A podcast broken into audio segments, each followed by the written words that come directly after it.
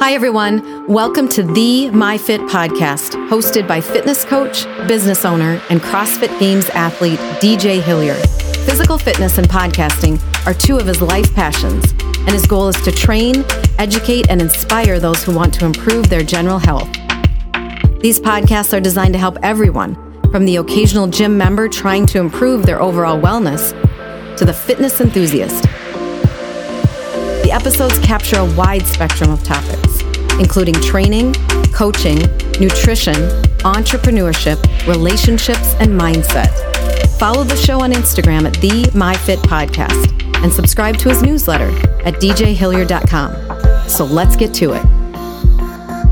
Hey, friends, welcome back. This is DJ Hillier, and you are listening to another edition of the My Fit podcast. And man, it sounds so great to say that. I was uh, taking about a month off. I had some other cups of my life that needed to be filled. I also wanted to stack up some content and some episodes so that I could have some in the bank so I could get out to you guys and not have to rush every single week trying to find a new guest. And as you know, I'm very passionate about putting out really great interviews, really good content. So I want to make sure that the people I'm interviewing are bringing their A game and also uh, providing valuable information for you. And I think the next few weeks are going to be nothing short of incredible information. And we kick it off with somebody that I've been talking to uh, for quite a while, trying to get on the show. This has been a long time coming. Uh, is somebody uh, that I really looked up to in the industry and has taught me a lot about fitness uh, courses, uh, education platforms, just so many little things uh, through the training think tank community. And if you follow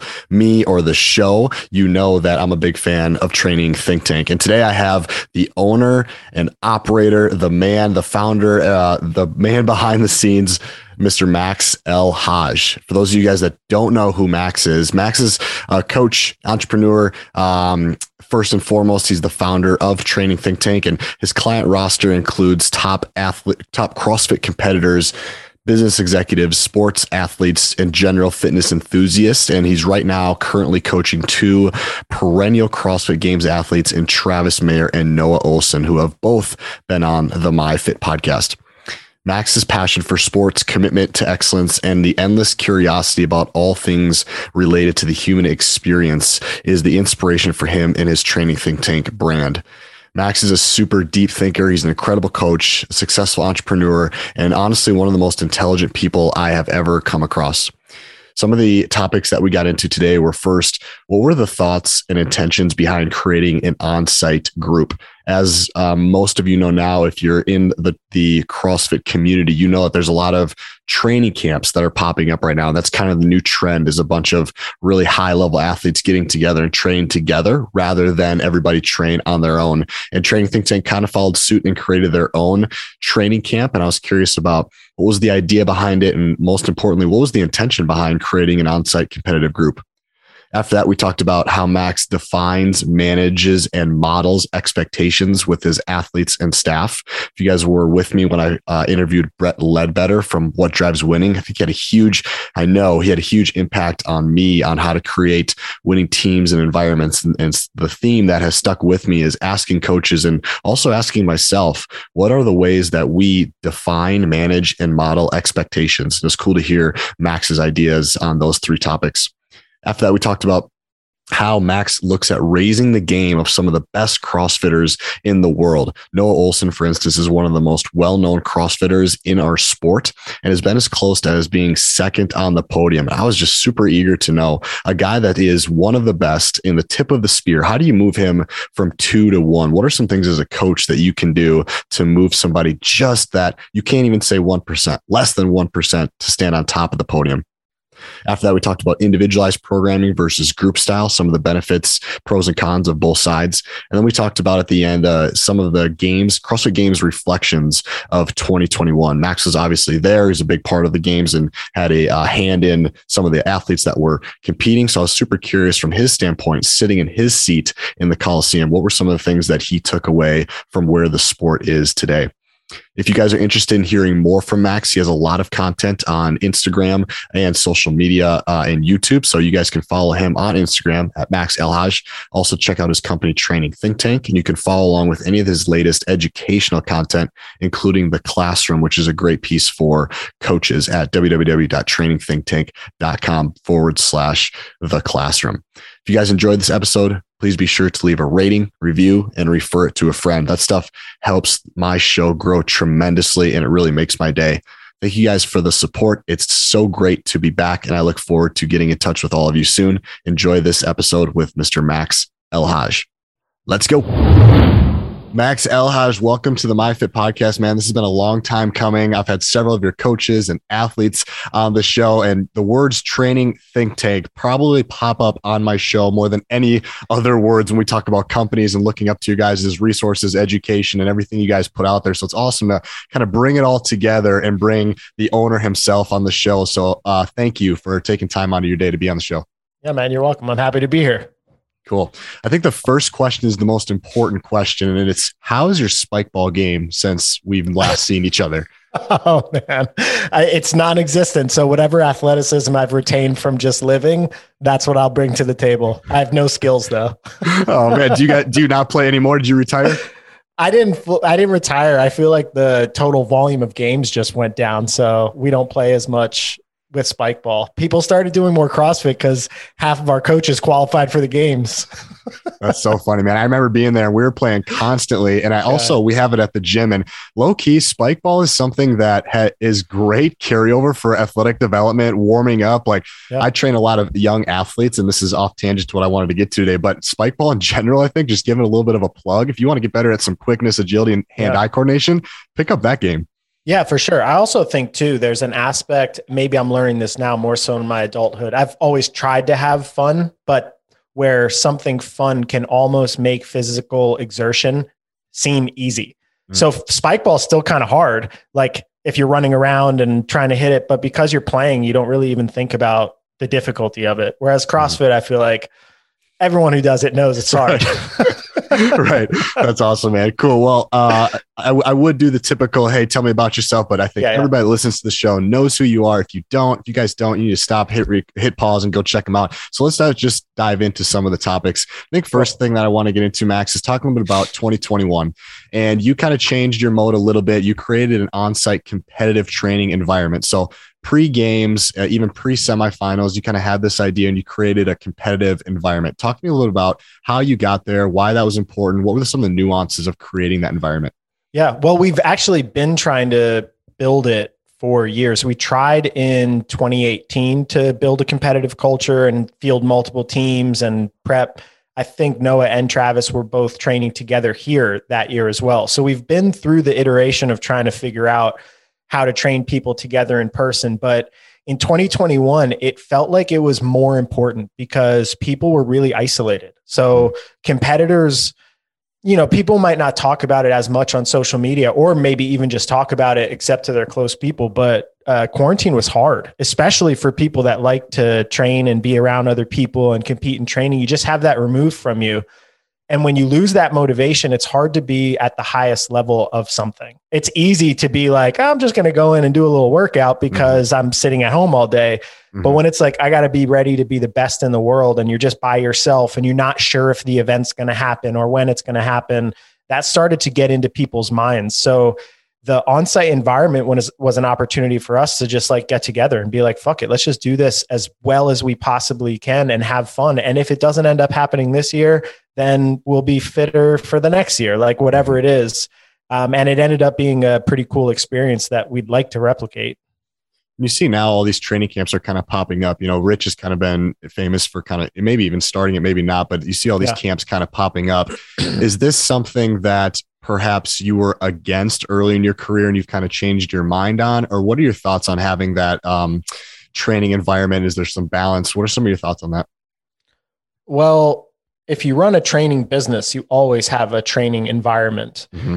I think the difference, you know, and maybe some of it's just media is that we put a ton of media about about the competitive aspect of our, our environment, but the training culture is always there. In an off season, it might be more people that are just like doing their own thing, working on their joints, you know, trying to get healthy or planning their competition seasons. Like people right now are planning Wodapalooza. But then as you get close to a season, it's like, oh, everyone's here and everyone's getting ready for the same thing. So I think there was hype and buzz that maybe we were doing something different this year.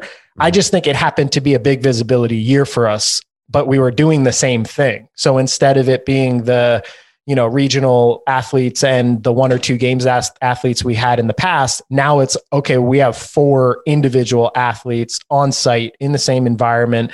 And it was a challenge not a challenge in a bad way but you're dealing with multiple personalities and people that have different life schedules and people that have different training experiences. Mm-hmm. Like Travis and Noah have been doing this for a decade and Sam qualified for his first games and you're like well how do we prep them both together in the same way.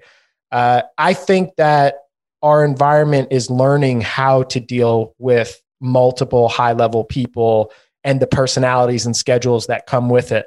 Maybe there are other organizations that are now trying to do that. For us, it's really just that the personalities got bigger mm. or the outward fan base got bigger. I I think we'll have an environment all the time. So yeah, I mean, I kind of got lost there on a just on a rant hmm. about the environment, but I don't think it was that different. And I think everybody's going to have to move in that direction in some capacity. Just some environments might be set up for one or two people.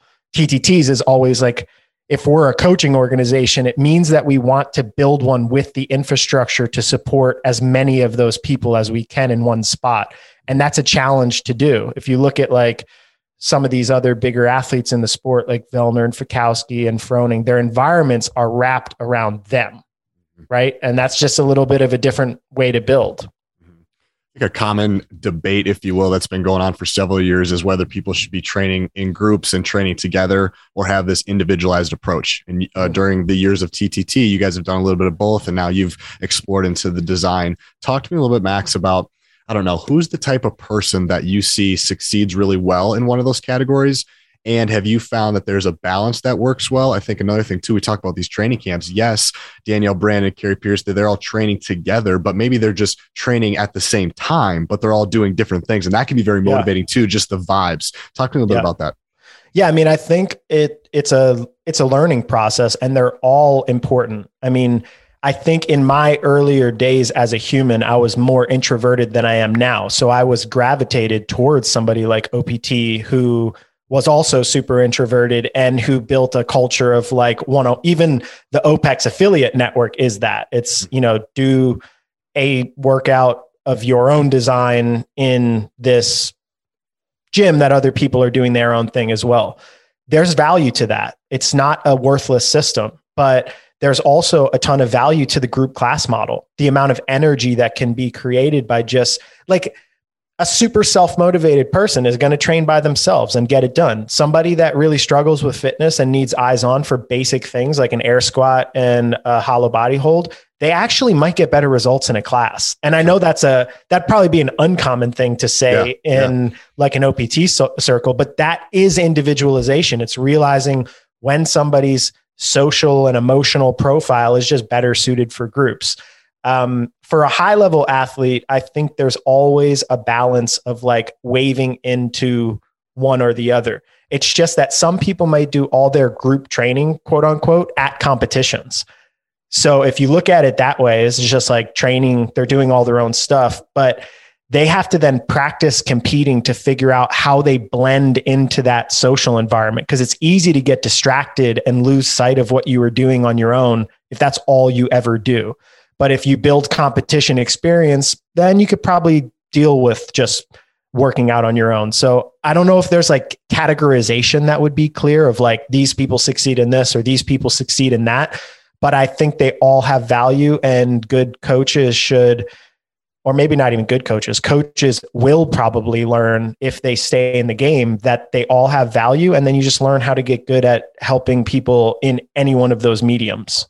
Totally. And I think a lot of it too depends on time of year um, and how long you've been in the game. I know for me, something that's really helpful is to have that balance of like Saturdays we do the throwdown, and I literally I put myself in situations where I'm surrounded by people that are better than me, and it and it's a um, not a shock, kind of a shock to the system of seeing like, oh my gosh, like their speed of movement is so much faster and you yeah. don't feel that when you're on your own and so i think to me, it's a balance. So for me, I do two days a week of training with other people, and then the other four days, three days is by myself. And so that works for me. And I think a lot of it would depend on yeah, if it's beginner, intermediate, advanced, how long you've been in the game. Did you just get done competing? Are you are you burnt out? There's a lot of probably factors that go into the decision of who yeah. you surround yourself with.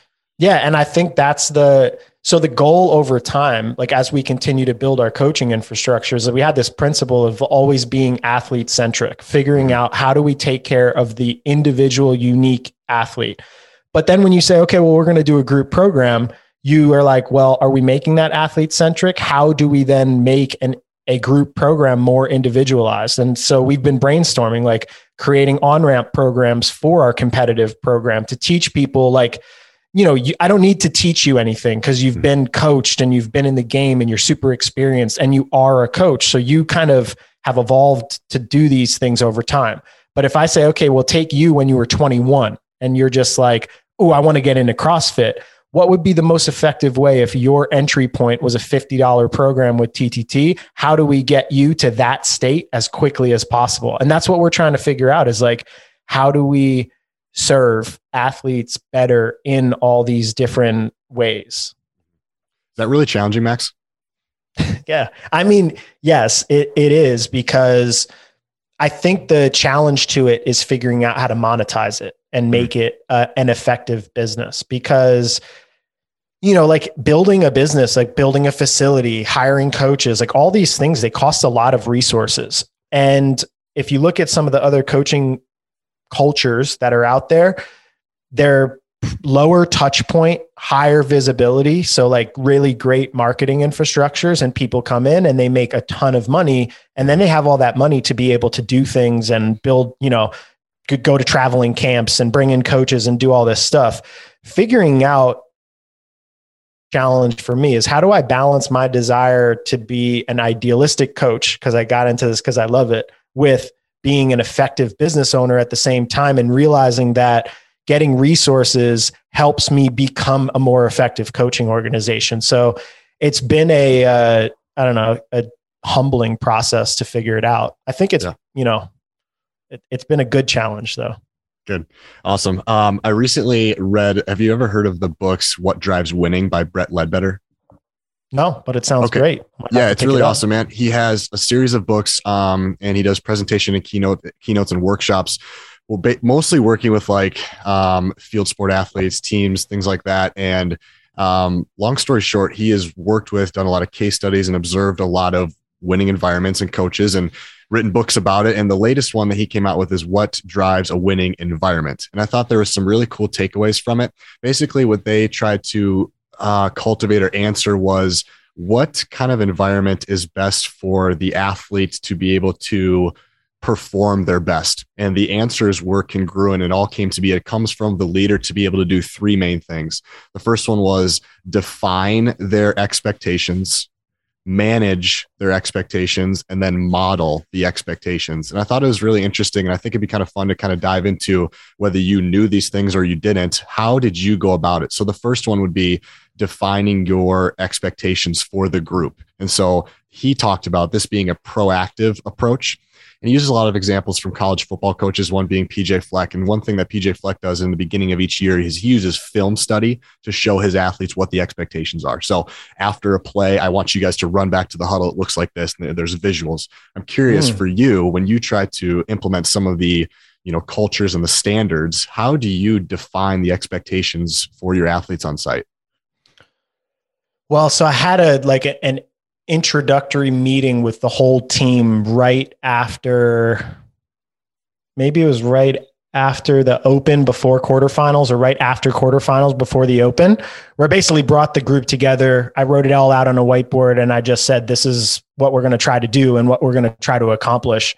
Um, as you were saying that the first thought in my head was i could do this better. Like if these are the three ways that you create a winning environment i can I can improve my ability to define expectations in the beginning. But that's what I did this year. Um, in terms of managing those expectations, I think that happens just through the process of constant evaluation, reevaluation, and communication. Like, right. hey, we're trying to be excellent. This is a bad training session. Then you discuss and manage, like, okay, well, you know, if this is what you're trying to accomplish, this is what you need to do. And it's almost like course correction, um, modeling the expectations. I mean, that's a that's an interesting one because the expectations of what a championship athlete do and what the cha- and the expectations of what a championship coach do are different. They mm. require mm-hmm. different commitments in terms of time management, physical output. Um, I think I try to do that by just like showing up to the sessions on time, doing whatever that I can do. Um, but again, as I go through all this, I'm like, well, I could be better at all of these things, and maybe part of doing that will help us uh, push athletes to a higher threshold and make it more likely to winner at win at bigger and bigger uh, stages. Mm-hmm. Yeah. So the really first one, go ahead. Yeah, that that no, it's okay. The, the, define the define was more proactive, so it was like preseason, like you're talking about, like yeah. sitting down and laying out the the expectations. Maybe if it's not from an athlete standpoint, you're you're also a leader of a team. Max, how do you define expectations for your your coaches? Yeah, well, so we've tried a bunch of different things and we're constantly in new iterations, but same type of thing that we do it through like group set group meetings, get in mm-hmm. together. Here's what we're working on. Here's what, you know, I'm going to do over the course of these periods of a couple weeks. Here's what I'm going to try to do for the athletes. Here's where I need help. Um, I've been getting better and better at that delegation process. It's a, you know, it is a challenge. And I think when in the initial stages, I think I had the highest level of competence as a coach. And maybe that's mm-hmm. still true, but like writing programs and just like being in the nuts and bolts of getting somebody prepared for the highest level. And over time, as I started teaching that to other people, I think that as an art, it's not necessarily between the TTT coaches that one's better and one's not better. It's different styles. So the manipulation of of different styles is actually good for a CrossFit Games athlete, so they don't get used to any specific stress. Sure. And we all have biases in how we write things. So I've been more comfortable in the beginning leaning on them for those types of jobs. And then it started becoming, you know, more elaborate like, hey, you know, I need you to write this, or I need you to help me to review this, or we're going to try doing hybrid coaching. But I think we're constantly defining, managing, and modeling our expectations at every little checkpoint. Like, you know, now we block the year off. We have, we basically block the year off in annual training cycles modeled based on where the open is next year. And we chunked the year up and we basically did this whole process for the whole of 2020 well from the end of 2021 season to the end of 2022 season um, but that process will probably happen at every checkpoint. So even at the end of our next cycle we'll probably have to go in and redo that again. Sure. And if we're talking about the managing the expectations he brett talked about how that's more reactive and it kind of in the moment. And for a coach coaching a college team it's like catching the below that but below the line behavior and turning it to above the line behavior. Um, I guess what my question would be is you don't have to name anybody, but do you have an example of that time when I don't know if it's if below the line behavior is the right terminology there, but have something where it's like, you know what, that's not how we do things around here, and you had to hmm. correct mm. that. Do you have an example of that with an athlete or a coach? Um,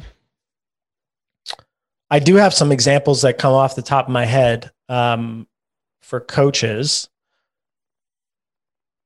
I think the course correction for that was just like parting ways as a as an employee um, and not working for us anymore. I think that would probably be the only course correction I could think of with regards to coaches, other than just maybe like meetings, sitting down and being like, "Hey, I think we could do this better," or "I got this email from this person, and that's not what we need to do." But that's actually something that I've talked about with my staff members. Uh, that I want to f- define clear expectations about what it means to be a training think tank mm-hmm. coach. And I don't think it, I have that right now. I think I try to model that behavior okay. by doing the things that I think are required for continual learning, for communication, for uh, showing up to sessions, for making sure that people have their stuff on time.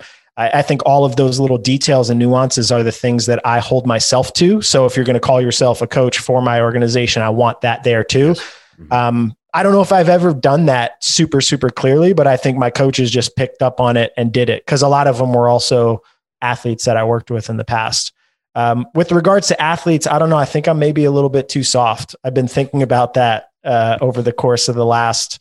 Um, I don't know. Maybe it happened after the games or maybe before that, but thinking about how do I harness because sometimes you have like a, a difficult honest truth that you can convey to someone when they're just not being they're not being their best self and you right. can see it but mm-hmm. they're in their own pity party bullshit and they or they're just in a, in a struggling situation and i think because my athletic career was very uh, unpleasant because people were screamed or said like shame inducing things in as a way to encourage me, mm-hmm. which in my personality, it did the opposite. It made me revolt and not want to work.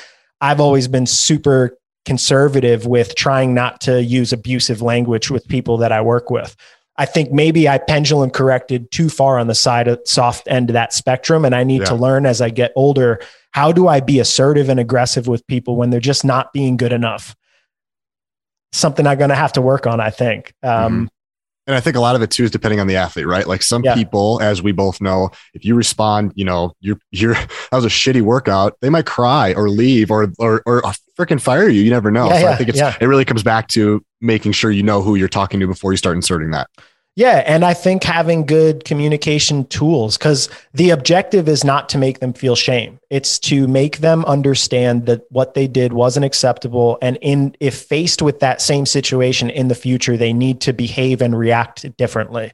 Mm-hmm. Um, but it's hard, man. It's also hard not to get emotionally invested. And like sometimes, you know, I, I know that my athlete's success doesn't dictate my success, but from a public market perspective, that does influence things a little bit, right? Like people will, you know, look to a championship coach because they have a championship athlete. So you know, okay, well, if I want that title and I want to be known as somebody who's great at helping people get to the next level, then they they have to be able to do it for me. So I'm very dependent upon that. And in the process, I get very emotionally entwined into it. And sure. I'm like, all right, well, I, do, I also realize I don't want to push them too hard where they get burnt out. I need to maintain my professional boundaries. So it's a, it's a interesting process of trying to learn how to be good for other people.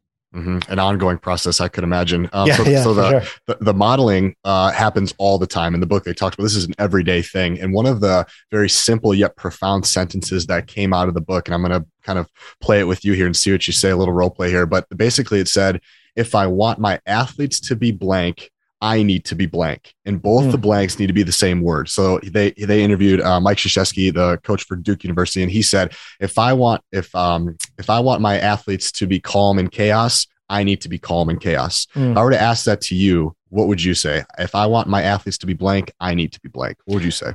So is this people that are trying to become CrossFit Games champions? Interesting. Or just people that I'm coaching? Let's say people that you're coaching.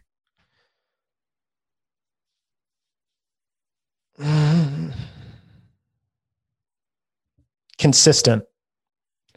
I think that whatever the pursuit is in in physical realm or or mental realm, like if somebody wants to build a successful business or build a successful body that can snatch really well, whatever it is, the only path to that and path to level of excellence is consistency in the process of work. And you know, for a CrossFit Games athlete, it's consistency in the process of trying to get better at all of the skills that are involved in the sport of CrossFit and then putting them together in a very chaotic situation of high pressure with crazy timetables at one weekend of the year. Um, mm-hmm. That's, but I think as a coach, if you're displaying a level of consistency with the approach and trying to get better, then they're modeling the consistency through their behavioral action of doing, you know, whatever you're planning and putting into place.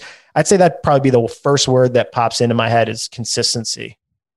What would it what would it change if I asked you if I want my staff to be blank, I need to be blank?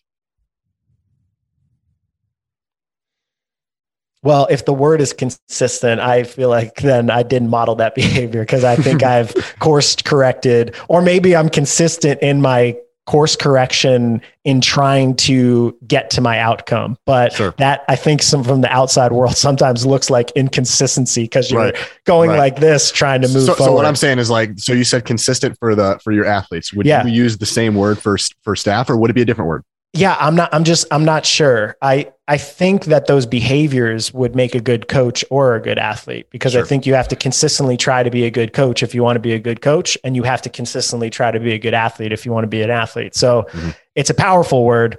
I'm not sure if it'd be the one if you put me put a gun to my head. I'd have to think more. I put you on the spot, man. I've been reading the yeah. book and, and marinating on it for a while, and I just threw it at you. But um, good. I love it. it is cool, and it's something to always be thinking about. Define, manage, and model. Um, if we want yeah. to kind of turn the page here a little bit, so you, Max, have been um, fortunate enough to work with two of the the one of the best athletes in the entire world. I'm I'm very curious as a coach. You have two people that you give them thrusters and pull ups, they're gonna fucking smash it. Anything that you give them, they're gonna smash. They're yep. world class.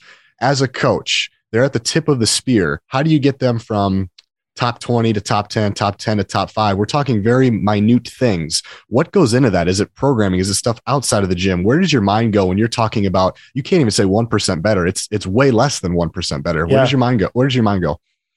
I mean, it goes to all of those variables. I think what I've learned over time is that my knowledge base is probably the broadest in uh, physical training. Like improving somebody's ability to maintain longevity in their joints, uh, maintain their statistical numbers at the level they need to be able to excel, navigating those things if shit hits the fan, like you're on a squat progression and somebody you know gets a sore knee and can't hit their progressions then you almost have to start thinking of programming not necessarily just as like well fuck we got to start back squatting. You you have to start thinking okay well if they're going to go to the games and they're going to test all these sorts of fitness tests and I'm not going to be able to squat for the next four weeks, this likely isn't going to be the highest variable. So, on a broad level, how do I bring all these other skills up? And what does that mean about the characteristics of their physical training? Maybe they need more endurance or more gymnastics. So, I think I think in that realm the most. And I constantly go back and revert to that when I'm thinking about big picture.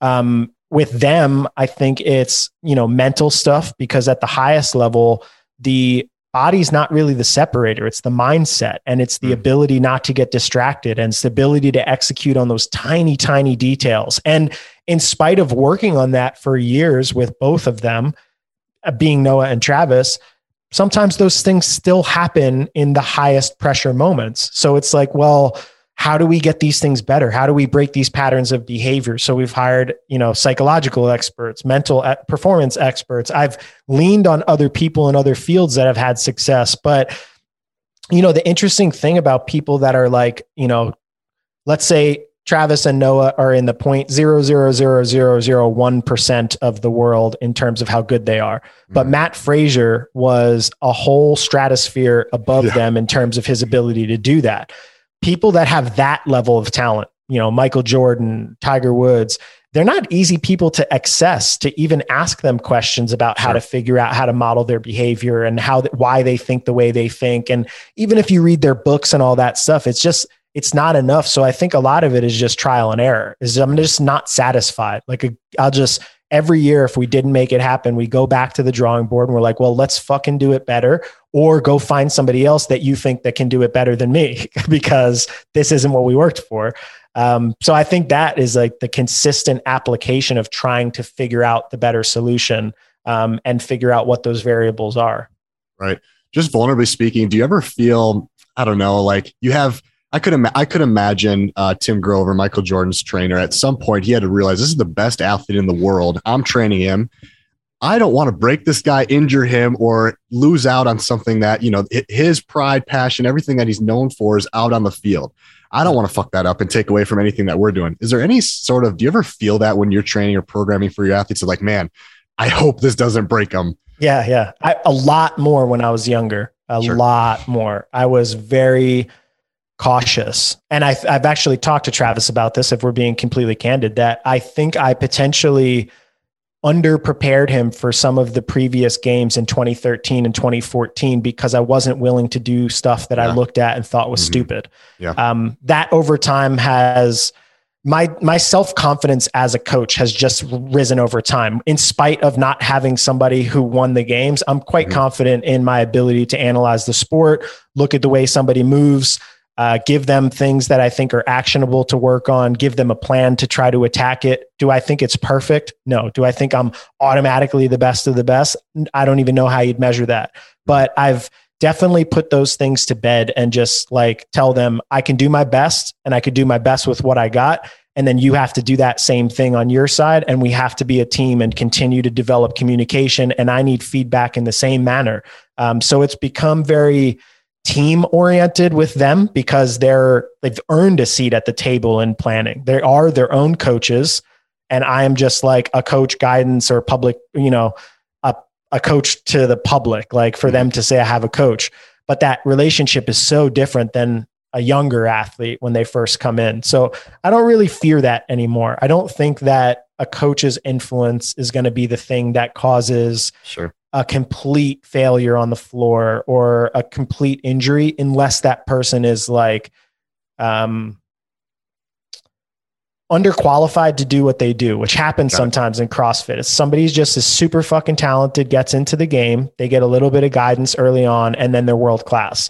That doesn't necessarily mean that they're getting world class guidance, even though they're getting a world class outcome. And I think that happens in CrossFit, and maybe it happens in other sports too.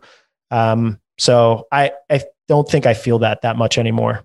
Yeah, I think I remember you saying it was probably years ago now on one of those Ask Max YouTube videos where it was just like, if something goes bad as a coach, take ownership. And if something goes really well, shut the hell up because you you you don't have any sort of, you know, yes, you programmed, you wrote it, but you didn't do the hard work. I think it's just a good kind of note to coaches of just a little bit of humble pie. Like, yes, when they're on the top of the podium, like they did the work.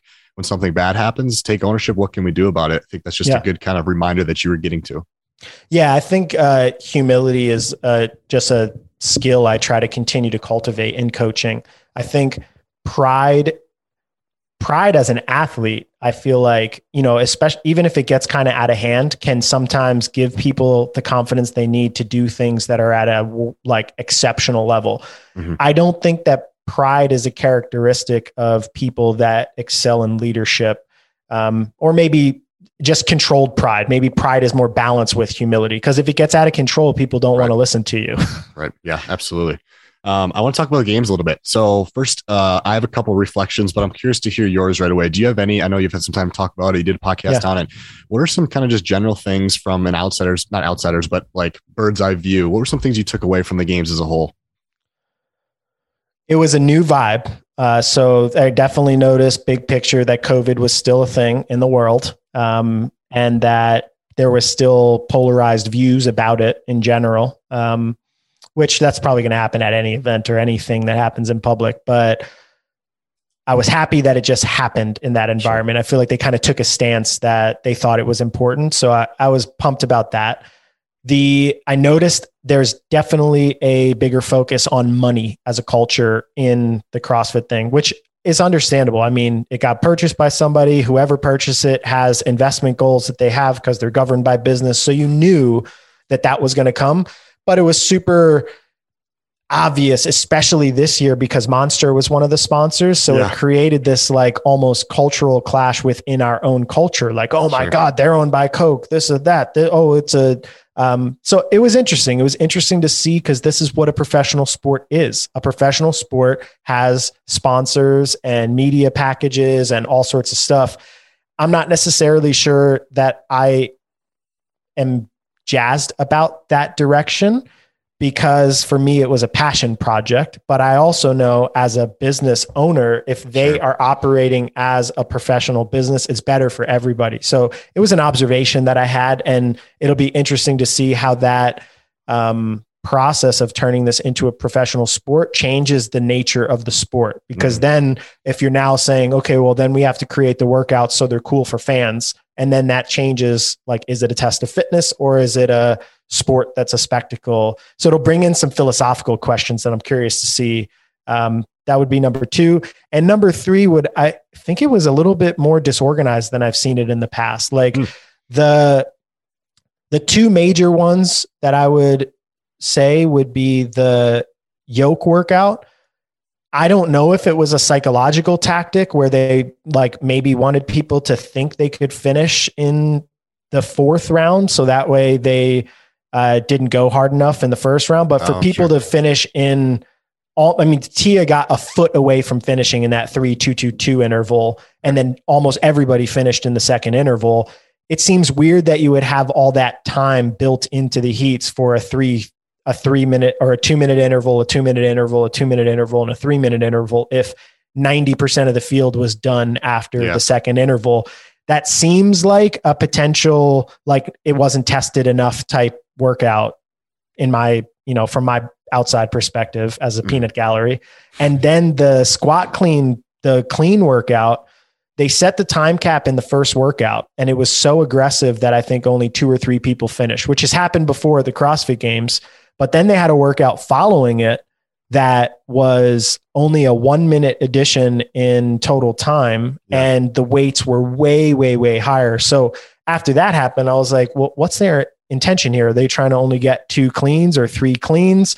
And I think that that one is a more clear miscalculation. I, I don't know and then it affected their media broadcast and i don't think i've been at a crossfit games where the they weren't like so militaristically correct with their time of the event happening at the right time It's mm-hmm. been like one of the markers of the crossfit games so those were three things that i just kind of noticed big picture thematically yeah, that's good stuff. I had a couple things that I wanted to kind of uh, run your brain on and just see um, what your thoughts were. One of the things that popped out to me was just the the overall volume and resilience that it takes to compete at that level. And it wasn't really a realization that that's what it takes. What, what I thought was interesting was after I saw Medeiros win, and I thought it's interesting, Max, that it, and almost ironic that the man or woman who does the best on Sunday typically wins the weekend. And it's yeah. it to me, it talks about you know, we're, we all start with a full bucket, or most of us starts with this full bucket. And as the weekend goes on, we kind of lose water throughout the weekend. Yeah. The person who can have the most water at the end can usually win. Tell me a little bit about, yeah. you know, does that surprise you, or what? What are your thoughts on whoever you know? Rich was most famous for, right? I don't think he ever yeah. lost a Sunday or whatever it was. But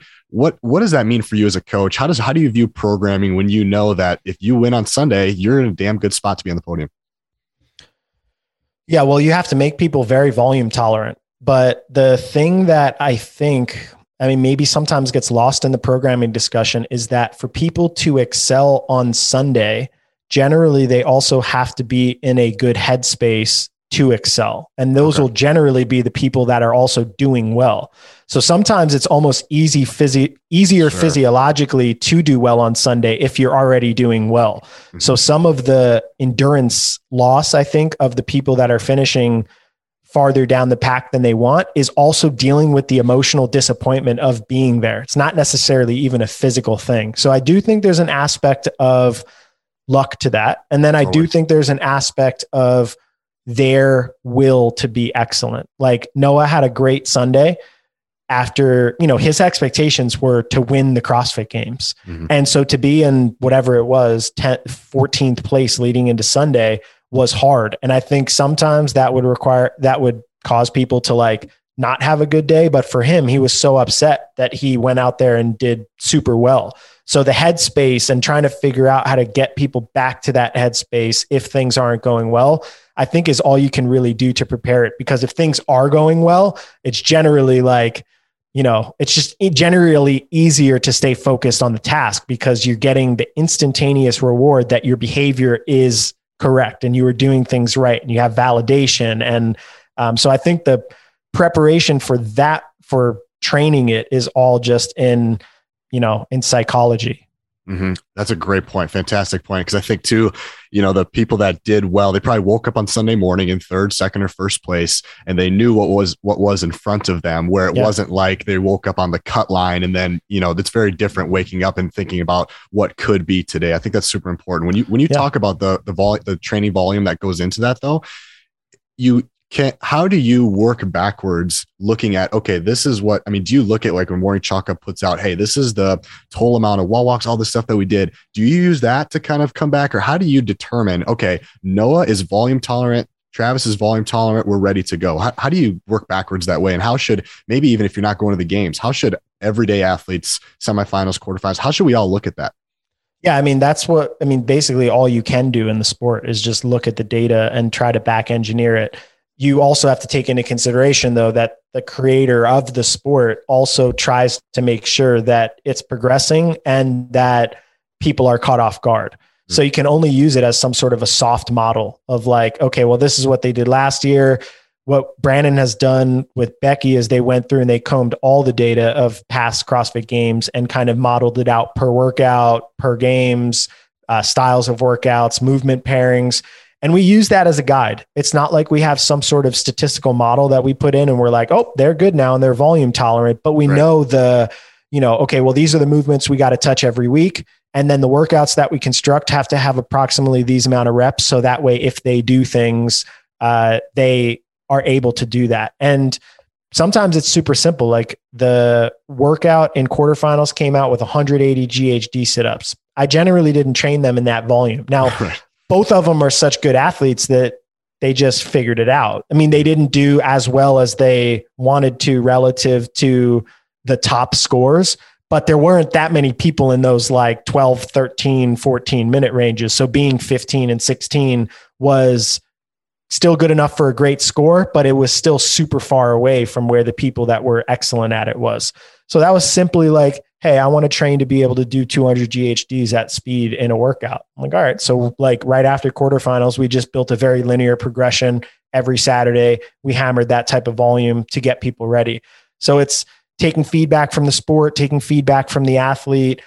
I think as I've gotten more evolved or like experienced, I guess, I've asked for athletes to tell me what they want because ultimately, they have to set the boundaries for what they can handle in training. Because if you push them too hard for too long, they show up and they're shitty.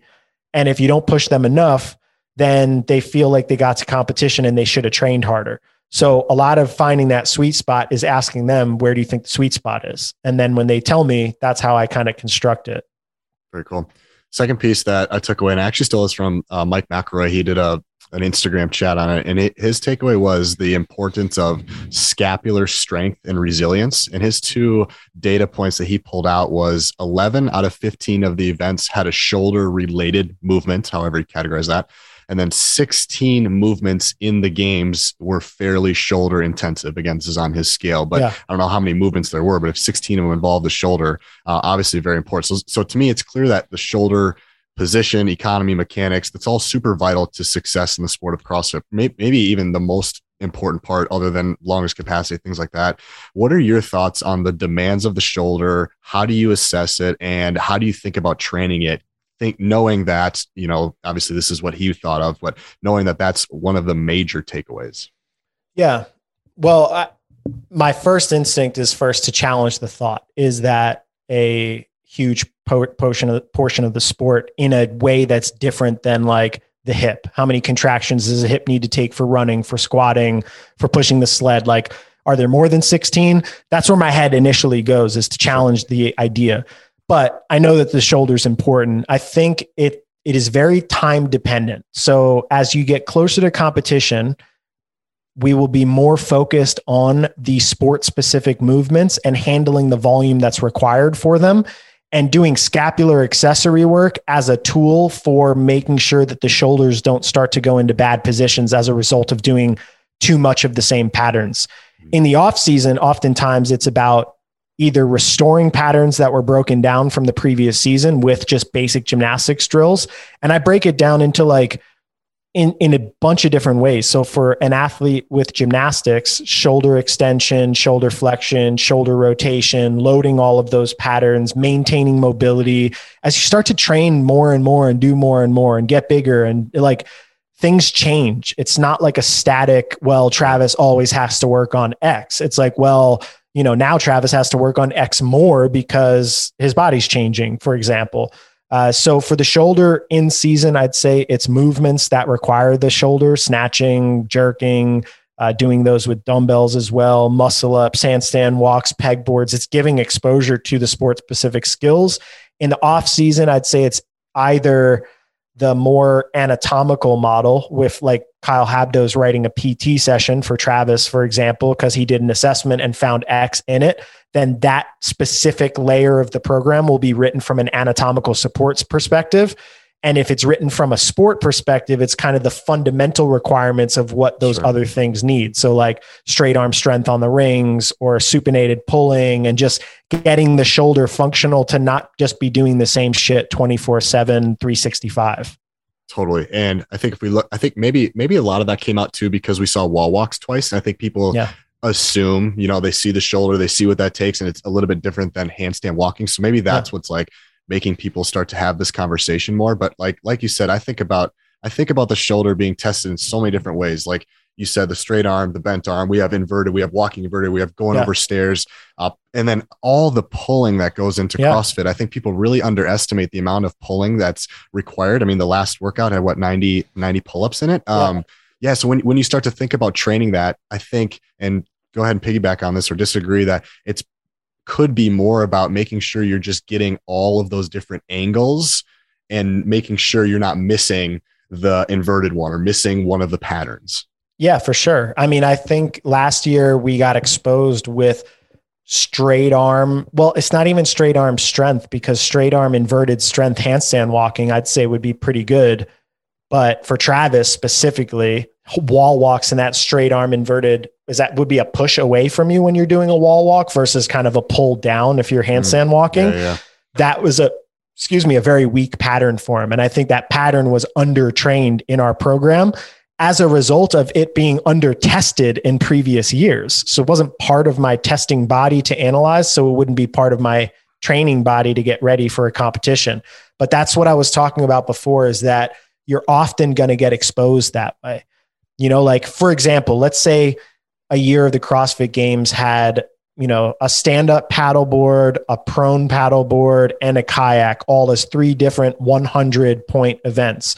The shoulder girdles and core control and balance and stability that's required to get really good at those things would be undertrained in every athlete that went to the CrossFit Games because it's an unknown and unknowable set of tests that's right. so far from what everyone's preparing for that they're just going to suck at that. So that would mean that they would have some sort of dysfunctional or weak area of the body as a result of not putting that stress on it. So sure. I think the learning from that is just basically that we need to target the wall walk as a movement in the sport specific thing and for him in the off season, that just means doing more wall, wall walks. It's not like an anatomical, you need to do front delt raises. It's like if your body can take that volume and do it at speed and you feel good doing it and it's not fucking your wrists up or fucking your shoulders up, then think of it like you're building volume of a skill, like you're going for a run and building a base. So that way, when we get into sport training, you can handle more of it. How about the people, Max, who I know this is not your primary um, uh, people that you athletes that you work with, but what about the people that are just simply missing active range of motion they, and they want to get better at the sport? You're talking that intermediate athlete where we know that the skills needed, and if you want to progress in the sport, and you know we're talking about scapular strength and stability here, it might just be opening up some positions before we yeah. can even start to even have the conversation. So we dial it back a little bit. Talk yeah. to me about the intermediate athlete that just needs to gain mobility, stability in those positions. Yeah, I mean, I think the thing I've learned over time, i have worked with a, a, number of those athletes, and I, the organization has worked with a number of them. And the thing I always circle back to is they need to be patient and consistent because developing new ranges of motion is a strength, conditioning, and flexibility and neural control endeavor that takes a while if you're also living a lifestyle where you're like this and yeah. counteracting your shoulder position all day by typing on a computer or looking at a phone. So the athletes that are successful with very consistent basic strength training and scapular control at the intermediate level, I think are the athletes that end up becoming successful at the RX or plus level, or they just happen to never have those restrictions because they were athletic and left lived a good lifestyle that never built those dysfunctions. Last thing I want to talk about, I'm very excited. We got 10 minutes left here, and I, I want to pick your brain on this. And I'm going to throw it back a little bit. So your older videos, you talked, you had an intro, and I'm gonna, I'm gonna, I'm gonna uh, read it, and you'll probably remember it right away. And I want to, and I think it relates to the games and talking about, you know, there was only one one rep max strength event, and yeah. some would argue that it really wasn't a true one rep max strength event just because they weren't fresh and it was so uh, late in the weekend, if you will. Yeah. And so it just kind of puts more of the importance on capacity. So the quote, I'll read the quote for the people that haven't heard it, and then I, I want to uh, kind of hear your thoughts now that that was four or five years ago. You I said, know the quote. All right, I'm going to read it for the listeners because it, it, it gives me kind of goosebumps, dude. Because the way you say it, you just deliver it. So I'm going to do my best. But it's uh, but quote, but it's an endurance sport unless the layout changes. But if the if the open stays the same as the way it is right now, you need an engine, you need muscle endurance, and you need proficiency in gymnastics to get out of stage one. So if you don't develop that, you're just wasting your time. So you still need to get stronger. You're like way off on your strength metrics. It still needs to be a prioritization, but it shouldn't be your obsession. Do you still stand by that quote? And how does that parlay into 2021, 2022? Yeah, I mean, I do. I stand by it for sure. However, I think I'd communicate it differently. I don't remember exactly who I was talking to. I think that was actually a direct audio from a camp that Chris had me okay. mic'd up on, I think. But if I were speaking to a either intermediate group or a younger group, I would encourage them instead of thinking of it solely as an endurance sport, I would think of it as they need to develop the strength and skills of the basic things in the open before they start worrying about whatever they think is sexy. Cuz generally the intermediate athlete is like they're not really that concerned about being an athlete, they're more concerned about like hitting a big snatch and putting it on Instagram or being able to handstand walk or doing like uh, the higher complexity things. Whereas the level of focus on like, well, what does it take to be really good at a burpee and doing burpees fast and doing burpees so they're enduring and being able to get down and up quicker. I don't think that same level of focus mentally is put on for them, which it should be because like burpees, double unders, burpee box jumps, toes to bar, like those skills come out every year and they come out in crazy numbers of reps. So it is an endurance sport, but I think an endurance or an intermediate athlete might not necessarily understand what is required to be good at an endurance sport, the level of skill and refinement. Like you think of runners as like, oh, well, they just run and they're super tough. But the allowed amount of technical precision of their foot strike, their cadence, their breathing timed with their cadence, the heart rates they can manage, it is a skill that they develop. So I like to now think of CrossFit at that level as more get good at all of the skills and build your strength so you can do the skills well. Because mm-hmm. if you can't, you're probably too weak or too inflexible, or your core is not enduring enough to stabilize you in that position. So uh, the, the the general theme of it is good, but I think I'd try to communicate it differently now. And I think a lot of it too depends on who you're talking to. And the two people that I see are are you strong enough to compete or are you not strong enough to compete? And that could be like, are you strong enough to do a pull up? Are you strong enough to at least do a like that's kind of the way I see it. And once you are strong enough, then let's not focus everything on your strength. But if you're not strong enough to even play the game, Max, we got it. We do got to prioritize your strength. For right? sure. Yeah. Like if you can't snatch 95 pounds, you're not strong enough. But mm-hmm. I don't think when I was speaking to that whoever that group was that that was my audience base i wasn't talking to like beginner beginner beginners but yeah for sure they would require a just an investment in controlling their body which generally is strength. I mean i guess just being able to lunge squat overhead squat do a pull up do a push up do a strict handstand push up those are just basic strength qualities. Mm-hmm. on top of that too we've also noticed that the the days of testing your one rep max fresh are very few and far in between. yeah, we saw yeah. it at the MACC, and that was pretty awesome to see. But yeah. I see a theme kind of happening probably since maybe 2015, 2016 of like those days are kind of done. Yeah. Knowing that, if you do you agree that that's the theme, one, and then two, knowing that as a coach, how do you start to program, talk to athletes about your one rep max fresh number, your one rep max fatigue number? Where did your mind go? Yeah, um, I agree that that is the direction of the sport, and it's really hard to manage. It's hard to so even like you look at the Granite Games snatches and you look at the uh, MACC snatches; those were both the first events of the first semifinal.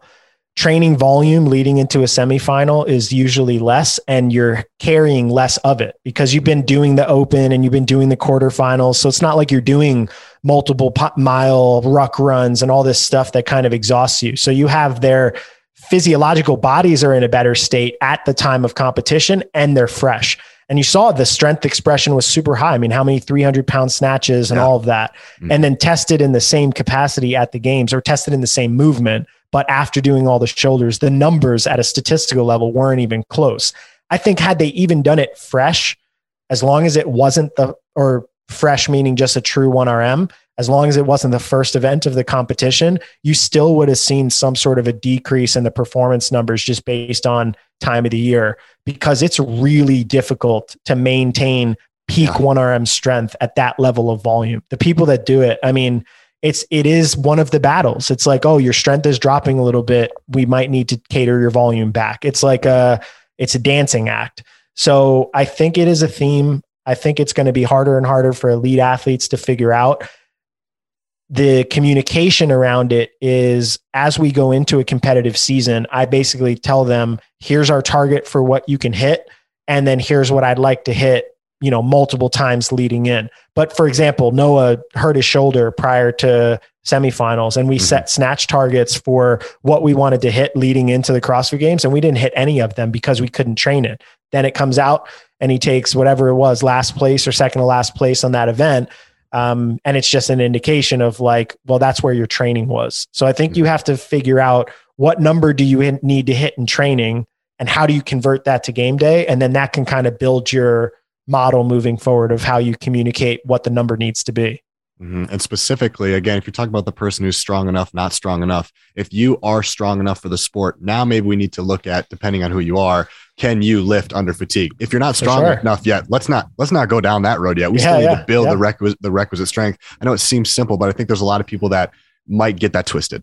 Yeah, for sure. You got to build the requisite strength. And then if you're going to start working on capacity, it's hitting those numbers under fatigue and then also hitting big percentages of those numbers for relatively high reps. Like, can you do uh, 20 reps at above 70% of your one rep max? Like, that's a, a super and maybe even paired with gymnastics, like five rounds for time of ascending weight snatches above 70% paired with 20 chest to bars in between each round. That's like a whole nother skill that you got to develop. So it literally is a constant learning process. And I think that your learning process is just dictated by where you are and what your background is. Like if you jump totally. into it and you're, you know, at this level in the sport, then you got to do the things that make somebody at this level start to get better. It's like white belt training. And then as you start to get better, it's like, oh, well, now you're a purple belt or a brown belt. And you're, you know, these are the things you work on. And then when you get to that black belt level, it's like, it's spiritual, it's emotional, it's personal, it's like, it's luck, it's timing, it's environment, it's the people that you're carrying with you. It's all of it. And it's, yeah.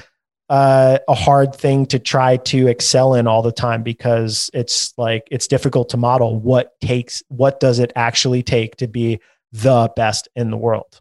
Yeah, that's a great. I love it, man. That's where, and I like that analogy a lot. And I think it's just another reminder to people that it's a climb, but it's probably and mostly a slow climb. This stuff yeah. takes years to build. It's not an eight week strength cycle. Yeah, for sure. cool, man. Max, this was fun. Uh, you have a lot of stuff going on. I want to give you a chance to tell the listeners on what they can, how they can participate, be a part of the Training Think Tank. Uh, the floor is yours. All right, cool. Um, I'm launching a mentorship program that should be out. I think it's going to be out in the end of this week. I've done one iteration. We've upgraded it. I got a bunch of information. If you just head to my Instagram, M A X E L H A G, you can learn about what we're doing. I'm going to put up a free video that people can watch that gives like how it works, how much it costs, what we're going to cover, uh, and all those details. From a training perspective, design design is going to be in the future, in the near future. Uh, TTT compete. It might be both of those things at the same time, but I think just making it clear that we're like this is a competitive program.